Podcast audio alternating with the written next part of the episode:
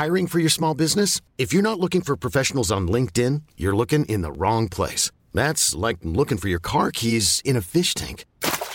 LinkedIn helps you hire professionals you can't find anywhere else, even those who aren't actively searching for a new job but might be open to the perfect role. In a given month, over 70% of LinkedIn users don't even visit other leading job sites. So start looking in the right place. With LinkedIn, you can hire professionals like a professional. Post your free job on linkedin.com slash achieve today. Salut, c'est Victoire Tuaillon. Ces derniers mois, avec mon équipe, on a travaillé sur une série exceptionnelle. Ça s'appelle 20 milieux sous ma chair. L'autrice, Caroline Potier, a exhumé des cassettes audio qu'elle enregistrait pour sa meilleure amie lorsqu'elles étaient ados et qu'elle traversait l'enfer, les violences que lui infligeait son père. À partir de son histoire, Caroline Potier, devenue journaliste, a mené l'enquête. Comment on pourrait éradiquer l'inceste C'est beau, c'est intelligent, c'est bouleversant, et je pèse mes mots, c'est d'utilité publique. Pour continuer à sortir de l'océan du déni, écoutez 20 milieux sous ma chair, dans le cœur sur la table.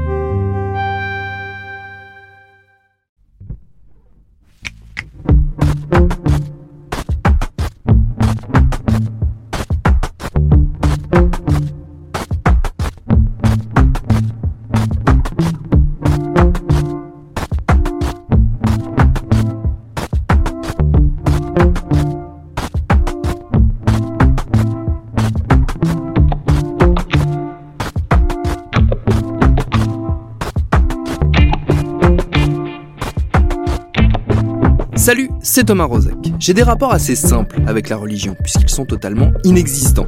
Mes parents ont baigné dans un univers catholique assez prononcé, le nord du Finistère étant la dernière enclave du Vatican en France.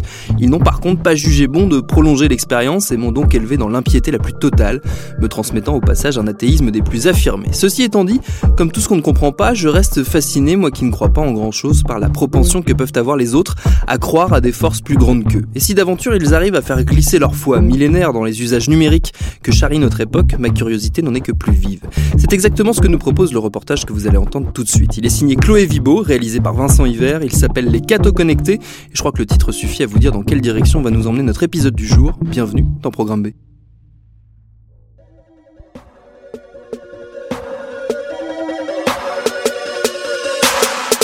J'arrive comme 33 tonnes, chauffeur complètement bourré.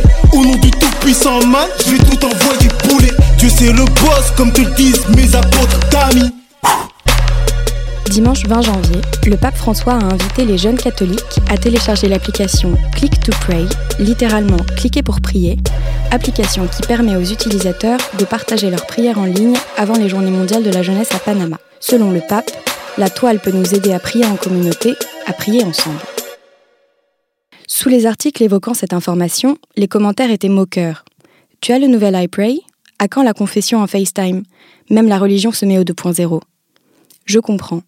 Pour moi, l'Église, c'était ma grand-mère, les prières qui ne changent pas, les chants toujours les mêmes, Église poussière et tradition. A-t-on vraiment besoin de tout digitaliser? Ce n'est pas parce qu'il est possible de moderniser des traditions que l'on doit forcément le faire. Et puis je me suis souvenu d'une fois où j'étais en randonnée au Canada avec des copines, il y a quelques années. C'était l'hiver, on marchait depuis des heures en raquette dans la neige, on n'en voyait pas le bout, et ma copine Nathalie m'avait dit On peut faire les prières du soir si tu veux, j'ai une appli. J'avais pas trop compris de quoi elle parlait, mais j'avais trouvé ça joli, cette idée d'emmener avec soi ses prières et de les faire en pleine montagne, une nuit d'hiver au Canada, même si c'était sur son téléphone. Finalement, lorsqu'on est très croyant, la technologie ne pourrait-elle pas être un outil de la religion? Serait-ce forcément contradictoire?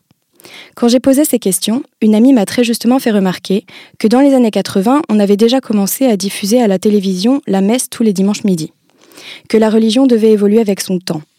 À l'heure du tout connecté, Va-t-on recevoir des notifications, des likes, des messages virtuels d'une communauté religieuse? Peut-on vraiment prier sur son téléphone? Quel intérêt a l'Église de se digitaliser? J'ai rappelé mon amie Nathalie pour lui parler de l'application de prière dans les montagnes. Elle a rigolé et m'a dit que c'était avant tout une application pour suivre les textes à la messe, qu'il en existait plein. Du coup, je lui ai demandé de m'expliquer ce qu'elle utilisait, en commençant par les applications de messe. Moi, j'utilise vraiment mon portable, enfin, j'ai pas du tout je crois que, enfin, je pense que parfois il y a certaines personnes, notamment les personnes plus âgées, qui te regardent un tout petit peu chelou, enfin. Mais, euh, mais je m'en fiche complètement en fait, parce que c'est un instrument de prière. En fait, enfin, c'est vraiment un instrument quoi. Déjà, il y a des applications, euh, différentes applications où tu peux suivre les textes. C'est sympa quand euh, t'as pas guetté un mot ou t'as oublié un, t'as pas compris un truc, tu, tu, peux le relire. Voilà, moi c'est ça ce que je fais. Et puis parfois aussi, je, genre avant la communion, je regarde des, des textes euh, qui, qui aident à se préparer à communier. Enfin, c'est des textes sur internet. Alors moi, j'utilise l'appli Liturgie qui te permet d'avoir dans toutes les langues l'office des lectures du matin, l'office des laudes. Tu vois, il y a les lectures, les laudes, tiers, sexte, non, vêpres et complis. Et puis, euh, et en plus, tu as les lectures de la messe, si tu veux y aller, de chaque jour avec le, le saint.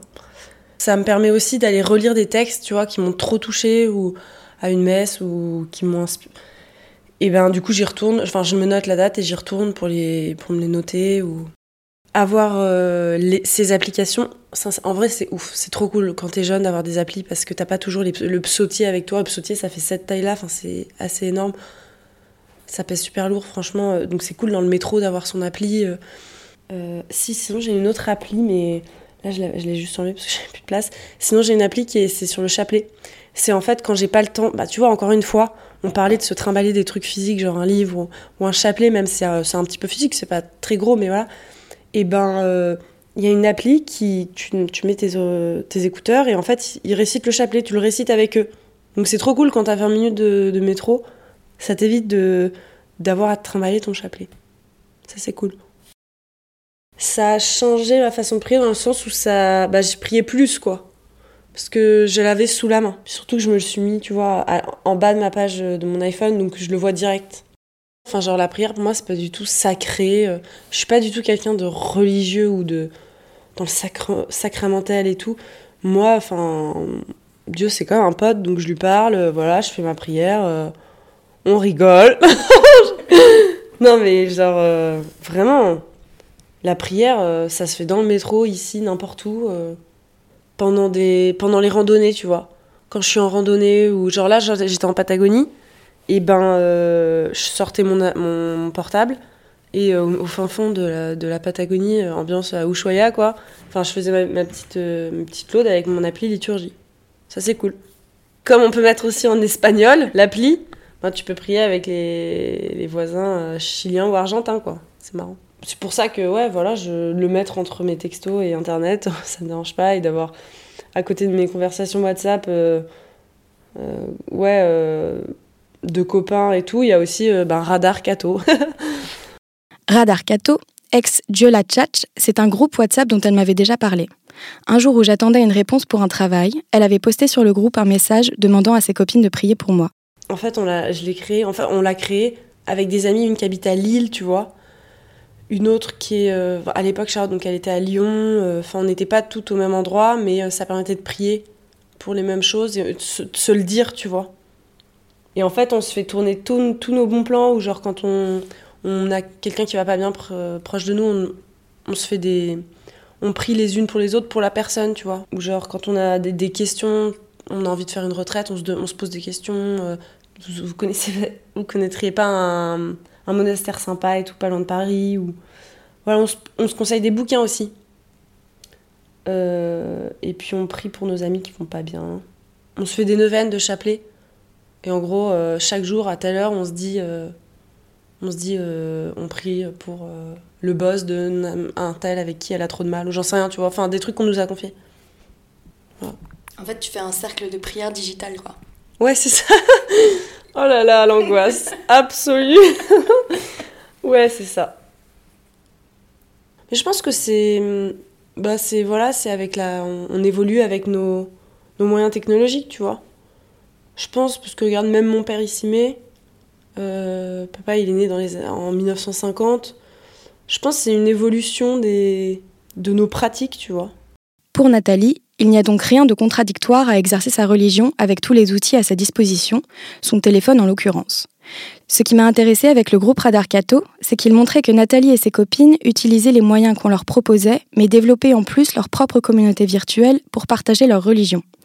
Nathalie m'a mise en contact avec son amie Charlotte, membre fondateur de Radar Cato et grande consommatrice d'applications et de groupes virtuels divers pour exercer sa foi, à tout moment et en tous endroits. En fait, l'enjeu, c'est d'avoir une foi d'adulte, et du coup, euh, bah, ça se fait à tout moment, euh, par exemple le matin. je prie beaucoup dans le métro avec l'application AELF.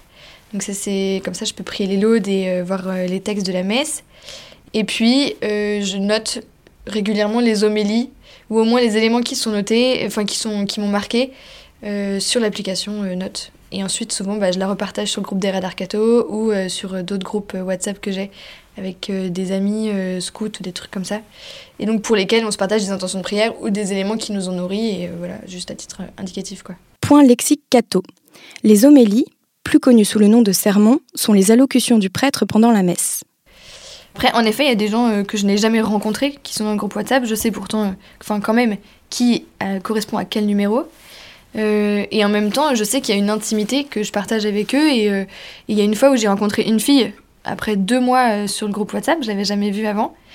Et en fait, ça permet aussi d'avoir des discussions où on rentre dans le, dans le dur tout de suite. On va pas parler du futile, on parle profond. Et ça, c'est nourrissant et ça permet de faire vraiment communauté. Ensuite, je fonctionne pas mal par email. Je suis abonnée à plusieurs trucs. Il y a déjà euh, Prixm, je sais pas si, euh, tu connais. Donc, Prixm, c'est génial, c'est une newsletter. Euh, et en fait, c'est en fonction de l'actualité, il y a un groupe de jeunes et un dominicain du Caire qui, qui écrivent ensemble une newsletter. Et c'est sur un ton hyper actuel. ça parle. En fait, ça s'inspire d'éléments culturels et d'actualité. Et hop, il y a une comparaison avec des textes où ça explique des éléments des textes, des rapprochements, etc. Euh, parfois, euh, enfin, je sais plus quand, c'était sur euh, David, le nom de David, avec la descendance de David pour Jésus, et c'était appuyé sur David Guetta, son fonctionnement, ses musiques, etc. donc c'est assez intéressant. Il y a il y a aussi. Enfin, j'aime beaucoup les dominicains, donc je me nourris pas mal avec ce qu'ils proposent. Et donc il y a Théodome. Ils ont fait un fonctionnement un peu comme les, les, les écoles dans Harry Potter. Donc on est dans un certain collège, donc moi je suis ensuite Catherine de Sienne. En fait ça sert à rien, c'est juste pour le kiff. Et, euh, et, en fait, donc, ils font des micro-séries. Euh, chaque année, il y a une série de 5 ou 6, épisodes, enfin, je sais pas comment on. Et, euh, et en fait, c'est sur des thèmes. Et donc là, par exemple, juste avant l'avant, ben, c'était intéressant de relire les textes de l'Apocalypse, puisqu'on a les étudiés pendant l'avant à la messe. Et du coup, j'ai revu une série, enfin, une saison qui a été faite euh, il y a deux ans, je crois, où ils expliquent toute l'Apocalypse en petites vidéos. C'est des formats de 6-7 minutes. C'est assez pédagogue et, euh, et, vraiment marrant. Il y a Osana aussi, c'est des communautés priantes, euh, enfin des communautés virtuelles de prière. Donc s'il y a une neuvaine qui nous intéresse ou si on veut lancer une neuvaine pour quelqu'un. Point lexique Cato numéro 2. Une neuvaine est une prière à la même intention adressée 9 jours de suite ou 9 semaines de suite. On crée un compte et puis un peu le même fonctionnement qu'une qu'une cagnotte Litchi ou, euh, ou euh, que les, les pétitions sur change.org, eh bien, euh, on peut s'allier un peu à la cause et donc on, on, clique sur un truc genre je prie et du coup on s'engage à prier avec, les, avec bah, la communauté priante. Il faut consentir au réel. Je suis une chrétienne du 21e siècle avec des enjeux sociétaux et des outils numériques qui me sont proposés et qui facilitent en fait le, la communauté. Et du coup, bah voilà, bah, ça nous permet euh, de faire mouvement au sein de l'Église. Ça nous réunit par la prière. C'est juste un outil. Plutôt que de se déplacer parce qu'on a tous des rythmes de vie à 200 à l'heure, eh bien, euh, on fait notre petit menu euh, pour notre emploi du temps en tout cas. En tout cas, on s'engage juste à prier et on le fait quand on veut, ce qui peut être moins contraignant du coup qu'un groupe de prière tous les mardis soirs. Ici, Charlotte soulève le concept de communauté. Ces applications facilitent la prière, mais incitent dans le même temps à faire partie de la communauté catholique, sans forcément se déplacer à un groupe de prière ou à l'église. Pour Charlotte, ces deux aspects sont importants. La communauté l'enrichit spirituellement, les prières dans son téléphone l'aident à tenir son emploi du temps surbooké. Je pense que euh, sans nos temps de prière, euh, on ne tient pas le rythme à 1000 à l'heure. Euh, moi, par exemple, je suis investie dans une association qui représente en termes de travail un, bon tiers-temps. Tous les soirs, j'ai des, réunions parce que j'ai une équipe à gérer enfin, il y a 40 personnes en gros à gérer en dessous de moi. Mais à côté de ça, j'ai un métier temps plein la journée. Et en fait, si, si j'ai pas mon temps de l'aude le matin, mon temps de prière, ma messe le midi, etc., ben, en fait, j'ai pas le cœur et l'esprit disposés à être une machine pendant mon temps de travail et à, optimiser, de mon, à faire de mon mieux, à optimiser tout le temps que j'ai à disposition pour mon travail et être loyal à mon employeur et faire mon taf de mon mieux. Et ensuite, je suis pas disposée non plus euh, à, accompagner chacune de mes équipières, chacune des personnes que, dont je suis responsable. Et du coup, prendre ces temps de prière me permet d'être disposée. Mais en même temps, je me rends compte aussi d'une faiblesse, c'est que comme, comme je peux le faire à tout endroit vu que j'ai tout sur mon téléphone, parfois euh, la qualité est un peu euh, abîmée. Parce que, euh, par exemple, matin, je me suis réveillée, j'étais vraiment, vraiment fatiguée. Ben, j'ai pas pris mon temps de prière chez moi, je l'ai pris dans le métro. C'est pas la même qualité. Mais ça me permet quand même d'avoir cette, cette souplesse. C'est bête, mais il faut vraiment parfois. Enfin, si je sens que, par exemple, je suis sous pression et que, que j'ai pas mal de taf et que je m'absente quand même entre midi et deux pour aller à la messe et que du coup je sors mon téléphone pour avoir les textes sur l'appli, et eh ben il y a le petit combat de euh, allez, faut que je me mette en mode avion parce que sinon je vais être dérangée par des notifs. Alors que euh, en fait ça m'arrangerait bien d'être au courant live de ce qui se passe euh, au travail ou dans ma vie perso. donc ça ça représente aussi Enfin, c'est un outil qu'il faut bien utiliser parce qu'il peut être dangereux. Je pourrais glisser dans, une autre utilisation. le matin, idem, quand je suis dans le métro, une fois, que je suis, enfin, une fois que je suis au travail je travaille toute la journée, je vais pas sortir mon téléphone pour chatter avec des amis. Du coup, ça veut dire que quand je prends sur mon temps de, transport euh, un temps de prière, ça veut dire que je ne communique pas avec des amis qui m'ont sollicité ou que j'ai envie de solliciter. Et, euh, il faut que je me protège en mettant mon téléphone en mode avion. Donc ça, c'est difficile. Si on connaît les, les, bonnes applis, euh, ça aide. Par exemple, les Dominicains ont plusieurs applications. Il y avait notamment aussi Avant dans la ville qui faisait là, où c'est une retraite chez soi. Donc tous les jours, on reçoit un mail avec des textes, de quoi écouter, prier les offices, etc. C'est assez complet. Mais il y a plein de congrégations religieuses qui ont des applications en fait, le, rôle d'une congrégation religieuse, elle est de prier pour le monde. C'est nos, petites centrales nucléaires. S'il n'y avait pas les congrégations religieuses, il n'y aurait pas de lumière. Et si on veut garder la lumière, il faut qu'on ait de plus en plus de, quand même, de religieux. Donc, euh, je pense qu'il y a aussi un, moyen. Euh, enfin, il y a un objectif missionnaire à travers, euh, à travers ces applications et il y a un objectif peut-être de proximité pour un objectif secondaire de recrutement, j'en sais rien. Mais en tout cas, je pense que oui, ce sont les, ce sont les congrégations qui les développent. Et euh, c'est pour ça qu'ils ont besoin d'argent aussi, euh, de dons, etc. Parce que ça coûte une fortune quand même, ces trucs. Si l'Église veut dialoguer avec nous, il faut qu'elle se mette à dialoguer avec euh, nos langages. donc oui, oui, je pense que c'est important que, que l'Église soit bien à jour. Et je trouve qu'elle l'est. Elle, met les moyens et, et, et, humblement, elle se remet en question régulièrement. Donc c'est bien, ils se mettent à jour. Ainsi, l'Église cherche à parler aux jeunes avec leur langage via leurs outils. Comme le dit Charlotte, cela fédère et sert certainement un but prochain de recruter de nouveaux prêtres, de montrer que l'Église est moderne, ancrée dans son temps. Alors, qui développe ces sites et ces applications? Est-ce à l'initiative de l'Église ou l'initiative personnelle de catholiques engagés? J'ai contacté Thomas Delenda, fondateur de Hosanna, dont m'a parlé Charlotte. Hosanna se présente comme un réseau social de prière. Ce réseau est constitué de communautés priantes où les inscrits s'échangent des intentions de prière, mais aussi des textes, méditations ou événements récurrents de prière. Ici, pas de photo de profil, on accole à son pseudo un symbole chrétien comme une colombe, une Bible ou l'image d'un saint auquel on s'identifie.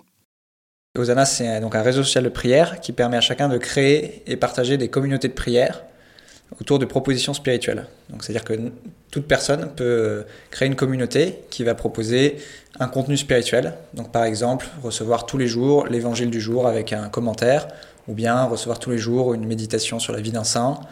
Et l'idée est venue parce qu'en fait, moi, à l'origine, je travaillais pour euh, qui est un média chrétien en ligne.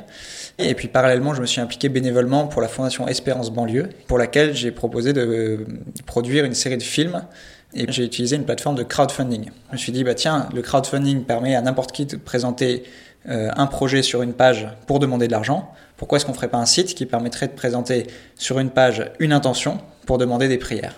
Donc le crowd praying. Donc on peut laisser une intention de prière courte de 140, 198 caractères, je crois, euh, qui dure 48 heures et qui est proposée aux autres priants. Donc c'est-à-dire je laisse mon intention, sur le site. Les autres priants du réseau voient mon intention, prient pour moi. Je reçois une notification à chaque fois qu'une personne a prié pour moi. Et, euh, et, voilà, et je peux également évidemment prier pour les autres. Donc ça, ça marche très très bien. À chaque fois qu'on laisse une intention, il y a toujours au moins une dizaine de prières. Et c'est vrai que c'est assez réjouissant. De, à la fin, on reçoit aussi un mail avec toutes les, le prénom de toutes les personnes qui ont prié. Donc on met une intention et à la fin de 48 heures, on reçoit un mail en disant il y a 15 personnes qui ont prié pour vous avec leur prénom, tout ça. Donc, euh, donc bien sûr, et j'espère, le but n'est pas que les gens vivent leur foi et leur connexion aux autres uniquement par Osana, mais au contraire qu'ils y, retournent. Et en fait, on a aussi beaucoup de témoignages de gens qui retrouvent une pratique. La porte d'un site web, si j'ose euh, dire, est plus facile à pousser que la porte d'une église. Donc effectivement, nous, on cherche en particulier à s'adresser à des personnes qui, sont, qui ont une certaine culture chrétienne, euh, mais qui ne sont pas pratiquants. Je pense que ça peut être l'occasion de, retrouver une pratique, parce que, en fait, on, est dans une société où les gens cherchent du sens. Moi, ça me frappe beaucoup, notre génération en particulier. Euh, moi, j'ai 30 ans, c'est cette tranche d'âge de, je sais pas, de, 20 à 35 ans, quoi. Euh, il y a une génération assez particulière, je pense, qui cherche vraiment du sens. Puis, on a besoin aussi de retrouver une certaine intériorité on est de plus en plus sollicité par plein de choses, et notamment justement avec les téléphones portables euh, et Internet, où en fait on, est tout le temps, il suffit d'observer les gens dans le métro, quoi. On est tout le temps en train de soit de jouer sur un truc, soit d'écouter de la musique, soit de... on est très rarement dans le calme et le silence. Euh, mais il se trouve que le téléphone portable est quand même le, premier objet que les gens touchent le matin, qui les accompagne tout au long de la journée, etc. Donc c'est quand même une porte d'entrée qui est facile. Les gens ils sont sur leur téléphone, et donc si on arrive à remplacer peut-être un usage compulsif de Facebook par un usage plus réfléchi d'une application de prière, qui demande de toute façon un certain effort, hein, parce que c'est, je vous assure que c'est plus facile de perdre du temps sur son mur Facebook que de perdre du temps à prier, parce qu'on n'arrive pas à s'arrêter de prier. Une fois qu'on a retrouvé un peu cette place de l'intériorité et de la prière, euh, le désir d'aller plus loin et de retourner à l'église, en fait, il est, naturel. Thomas, avec Osana, fédère une communauté en ligne et ramène potentiellement à la religion des catholiques qui avaient perdu leur pratique. Bien qu'il n'y soit pas directement affilié, on peut se demander quel lien Osana entretient avec l'Église. Alors déjà, euh, dans l'Église, euh, on n'a pas besoin de demander la permission pour lancer quelque chose. Tous les chrétiens euh, sont de fait envoyés en mission par leur baptême et par la confirmation. Donc l'Église, il y a deux sens à l'Église. Hein. L'Église, c'est l'ensemble des chrétiens baptisés. Donc ça, on est pleinement dans cette Église. Et puis après, il y a l'Église institutionnelle, la partie visible, on va dire, de l'Église, hiérarchique. Et avec cette Église-là, on a des relations, donc ils nous connaissent très bien et ils sont bienveillants vis-à-vis de nous, mais ils ne nous aident pas particulièrement ne nous n'ont pas d'autorité directe sur nous. Quoi. en fait, Osana, nous, évidemment, on s'inspire du fonctionnement d'autres réseaux sociaux, on s'inspire de pas mal de choses et on reprend des idées à droite à gauche, mais on est quand même en train d'essayer de créer un usage nouveau qui est celui de, de, la prière avec un téléphone. Donc les gens, jusque-là, priaient euh, soit sans, sans, aucun support, soit avec des supports papier, soit avec des audio ou avec des personnes qui prêchent devant eux, etc. Et là, on, doit créer... Euh, une expérience de prière sur en plus un support qui est quand même pas hyper propice à la prière comme on l'évoquait tout à l'heure qui est le téléphone portable qui est le lieu des distractions le lieu de, de, à la fois de son boulot et de son divertissement enfin vraiment de distraction quoi par excellence. Et en fait on se rend compte qu'on est toujours en train d'innover et toujours en train de, réfléchir. Quelle est la pratique en dehors de la question du téléphone et la technologie et comment on peut les deux quoi. Et c'est vraiment ce qu'on essaie de faire transparaître avec tout sur Osana c'est-à-dire que on s'appuie sur la foi millénaire de l'Église mais le tout dans une interface moderne, euh, aussi bien du point de vue graphique que technologique. Il est légitime de lancer des projets qui ont une vocation business. En tout cas, pour moi, déjà, il est nécessaire de lancer des projets qui, ont pour but d'être rentables. Ça, c'est la base. Et ça, trop longtemps, surtout chez les cathos, on a fait des trucs à moitié avec que des bénévoles ou beaucoup d'amateurisme et pas assez de moyens pour faire des choses propres et bien. Donc, aux ANA, on se, on se positionne très différemment. En fait, on est une mais on fonctionne comme une start-up. On lève de l'argent euh, si, possible beaucoup d'argent pour financer des développeurs, des graphistes, des communicants, euh, des budgets euh, marketing si, possible, etc. pour vraiment se développer et pouvoir offrir une solution du même niveau que les services qu'on est habitué à utiliser d'une façon générale qui demandent des moyens. Ça permet au moins de changer la perception que les gens peuvent avoir de l'Église, c'est-à-dire que dès que l'Église se met à utiliser l'école culturelle de notre temps, et eh bien en fait tous les gens qui sont touchés par le vecteur en question euh, se disent d'un coup, ah bah tiens, les cathos, ils peuvent faire ça. Ils sont pas complètement coincés, peuvent faire des trucs aussi pro parce que ça peut être bien organisé, etc. Euh, et, rien que ça, les gens d'un coup se découvrent que, bah en fait, les cathos, c'est des gens comme tout le monde, quoi. Voilà, un truc tout con. Moi, souvent, quand je, parle avec les gens, forcément, je suis assez vite amené à parler de Dieu, parce que souvent, une des premières questions dans la vie, c'est qu'est-ce que vous faites dans la vie? Voilà, j'ai créé un réseau social de prière, bon, tout ça, donc on parle de Dieu, tout ça. Et s'il se trouve, s'il se trouve que c'est une soirée où donc je parle de ça, donc les gens, on parle de foi, tout ça, et puis à un moment, il faut danser, il se trouve que j'ai fait un peu de hip-hop, donc je fais du hip-hop, et les gens hallucinent et se disent, putain, je sais danser du hip-hop, et genre, dans les gens, c'est incompatible d'être catho et de faire du hip-hop. Ça n'a aucun sens, c'est absurde. Euh, bien sûr qu'on peut être catho et faire du hip-hop. Et du coup, à chaque fois qu'on a qu'on a qu'il y a un produit, une, idée, euh, quelque chose qui sort comme ça, euh, qui est à la fois chrétien et qui parle avec les codes d'aujourd'hui, eh ben, les gens peuvent être intéressés. Tradition et modernité, catho et hip-hop, prière et start-up. Osana comme une start-up, la religion comme innovation, se pourrait-il alors qu'il y ait un marché de la tech religieuse sur lequel se positionner? Quels liens ces start-up entretiennent-elles avec l'Église? Peuvent-elles réaliser des bénéfices et fonctionner comme une entreprise traditionnelle? Si Thomas Delenda essaie de développer une nouvelle pratique religieuse, Stanislas Bio, fondateur de l'application Laquette, essaie de digitaliser une pratique ancestrale. À la messe, lors de la quête, un panier passe entre les fidèles pour qu'ils y déposent le montant d'argent qu'ils souhaitent, qui ira au fonctionnement de la paroisse. Stanislas a développé une application pour que l'on puisse, d'un geste sur son smartphone, faire un virement à la paroisse dans laquelle on se trouve. Stanislas vivant à Nantes, nous nous sommes parlé par téléphone. Grosso modo, nous, notre boîte Obal Digital, elle s'occupe dans le d'aider l'Église à se digitaliser sur les aspects euh, des dons et des donations. Donc euh, on aide vraiment l'institution et les différentes paroisses à trouver de nouveaux moyens de collecter des dons. Et là-dessus, on a deux innovations majeures. On a l'application La Quête, qui est un outil de collecte de dons sur téléphone portable. C'est une application sur laquelle un paroissien peut en quelques secondes faire un don à son église. Euh, et puis l'appli contient un onglet actualité qui lui permet d'avoir les actus de sa paroisse, ça veut dire euh, les lectures du dimanche, parfois c'est la feuille de chant, des paroisses donnent des changements d'horaire, etc., etc. Donc il y a vraiment un, système d'actualité hyper simple, accessible pour le donateur et que l'Église peut enrichir depuis un back-office. D'accord, donc en fait vous, vous êtes vraiment en lien avec l'Église Exactement. Donc euh, vraiment, euh, c'est l'enjeu, c'est d'aider l'Église à se digitaliser, mais plutôt sur l'aspect don que communication. Après, de fait, euh, c'est aussi un outil de communication pour les paroissiens, mais ils s'en servent avant tout pour faire des dons. Comment c'est venu cette idée de, de créer la quête?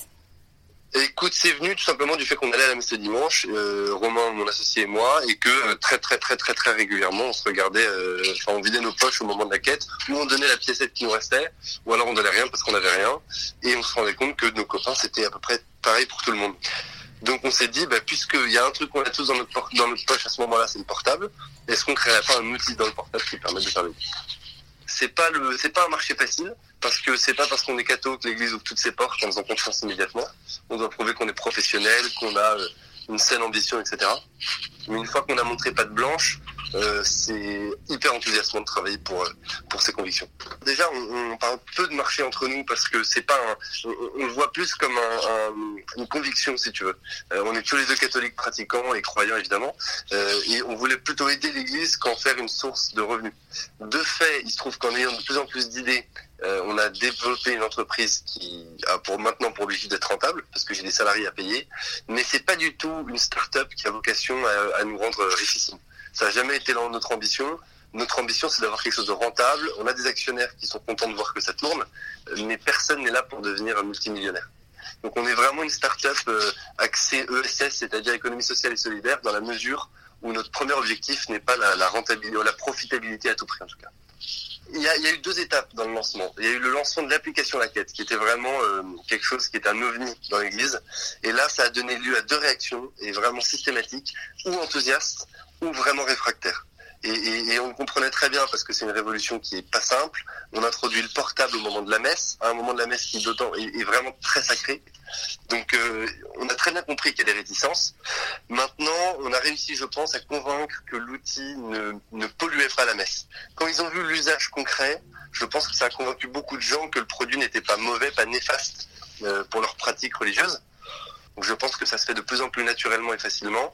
Et pour être franc, euh, on n'a jamais eu autant de demandes que depuis 4 mois. C'est-à-dire que là, on reçoit 3 à 4 mails par jour demandant des bornes ou l'application. Alors que jusqu'à il y a 6 mois, on n'avait pas un seul mail par jour dans la boîte. En d'autres termes, Stanislas comme Thomas ont également une mission éducative. S'ils veulent faire fonctionner leurs entreprises respectives, c'est à eux que revient la lourde tâche d'expliquer aux catholiques qu'il faut que l'Église évolue avec son temps et de leur donner le goût de nouvelles pratiques.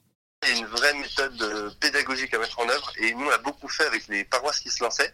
Quand une, quand une paroisse utilisait l'application La Quête, on lui envoyait tout un pack de communication. Euh, ça allait autant de l'affiche et du tract euh, jusqu'au discours que devait tenir le prêtre pour vraiment rassurer les fidèles. Et en fait, on a, on a vraiment vite compris ce qui marchait. Euh, dans les discours, euh, tout simplement parce que les gens avaient besoin d'être rassurés sur l'usage de l'outil, sur le fait que ça ne remplaçait pas, mais que c'était un complément de la quête, et que le but n'était pas de tout faire disparaître demain matin. Et donc vous, avec tout ça, vous avancez en accord avec les prêtres, en accord avec les diocèses. Euh, ils ont une, une, une partie importante dans votre développement? Disons que c'est une. alors on les, on les prend pas comme des clients, mais ce sont nos clients de fait. Donc euh, on les prend plutôt pour des partenaires et donc c'est eux qui nous font remonter tous les besoins concrets qu'ils ont. Donc on ne se base que sur leurs expériences, sur leurs ressentis, sur leurs demandes, sur leurs critiques pour faire évoluer, évoluer nos outils. Donc on a vraiment une méthode hyper agile dans le développement de la boîte. Euh, les bornes de dons il y a six mois, n'avaient absolument rien à voir avec ce à quoi elles ressemblent maintenant. Euh, on a créé depuis des paniers de quêtes connectés parce que c'était une demande récurrente. Donc dans certaines églises maintenant, vous avez un panier de quêtes qui passe dans les rangs des fidèles, qui ou permet de collecter du cash parce qu'il y a un vrai tronc euh, qui permet de mettre des espèces, ou alors de payer par carte bleue sans contact. Et ça, au début, nous, on pensait pas le faire, on voulait faire que des bornes fixes en fond d'église. On a eu tellement de demandes du terrain qu'on a lancé un produit. Et quand on voit que les ressources de la quête augmentent de 50% dans les églises qui le testent, on a bien compris que c'était très très efficace. Quoi. Et est-ce que vous pouvez gagner de l'argent, vous, avec, euh, avec la quête? Alors l'appli La Quête ne nous rapporte absolument rien. Euh, on aurait pu trouver un business model, mais ça aurait été très très peu rentable de toute façon. Donc on a préféré en faire don à l'église. Euh, donc ça ne, ça ne nous rapporte pas un centime. En revanche, c'est nos autres produits qui nous font vivre. Par exemple, on crée des bornes de dons connectés. Alors ça c'est beaucoup plus innovant encore. Euh, si tu vas dans une église à Paris, tu vas te retrouver avec des bornes de dons dans une cinquantaine de paroisses maintenant, je crois. Et en fait, tu peux payer le denier, donc le denier qui est vraiment la première ressource de l'église, qui permet de payer les prêtres. Tu choisis le montant, tu poses ta carte bleue, payé. Et là, pour le coup, on a un vrai business model rentable, euh, qui est efficace, qui marche, qui nous permet de faire vivre nos 12 salariés. Donc, euh, on a évidemment heureusement de quoi vivre parce que sinon, on n'aurait pas d'entreprise.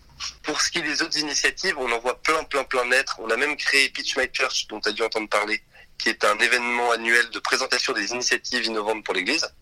Et l'enjeu, là, c'était vraiment de trouver des nouvelles initiatives. Donc, il y en a qui ont créé euh, la possibilité de réserver une retraite spirituelle en ligne.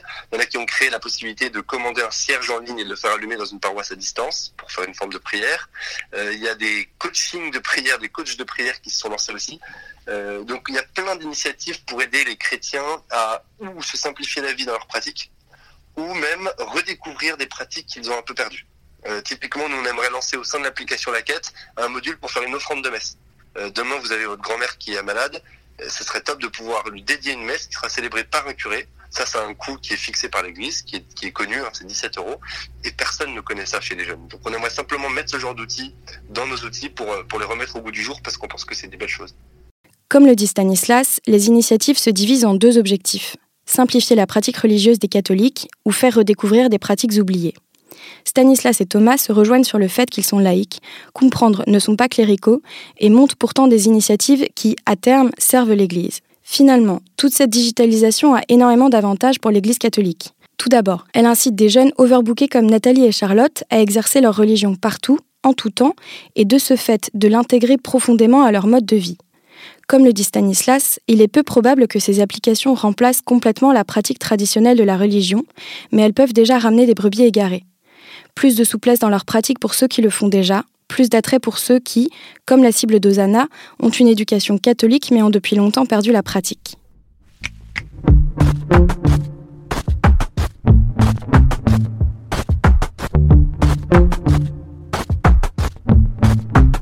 Les cathos connectés, c'est un reportage de Chloé Vibo réalisé par Vincent Hiver pour Programme B, qui est, comme vous le savez, un podcast de Binge Audio préparé par Lauren Bess. Abonnez-vous sur votre appli de podcast préféré pour ne manquer aucun de nos épisodes. Facebook, Twitter et consorts pour nous interpeller. Programme B at binge.audio pour nous écrire. Et à lundi pour un nouvel épisode.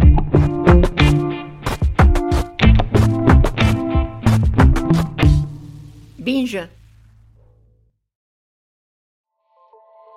Salut, c'est Sinamir du podcast L'Affaire. En 2016, je suis monté sur un bateau de sauvetage en Méditerranée et ce que j'y ai vu n'a pas changé. En tout, depuis 10 ans, on compte même près de 30 000 morts sur cette mer. Alors dans le naufrage, notre nouvelle enquête, j'ai voulu raconter un cas concret. Comment 130 personnes sont mortes en 2021 à la frontière de l'Europe, malgré des dizaines d'appels de détresse. Qui n'a pas pu les sauver Pourquoi? Qui étaient ces disparus? Et surtout, comment on en est arrivé à ne plus parler de 130 personnes qui meurent le même jour sur un bateau au milieu de la Méditerranée? Le naufrage, c'est la nouvelle série du podcast L'affaire de Paradiso Média. Une enquête que vous pouvez retrouver gratuitement chaque semaine à partir du 27 mars 2024 sur toutes les applications de podcast.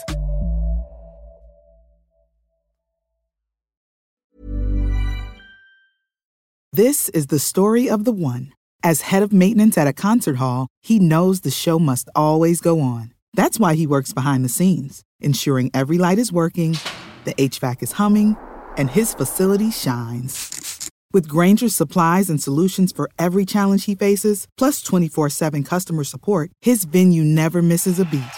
Call quickgranger.com or just stop by. Granger, for the ones who get it done.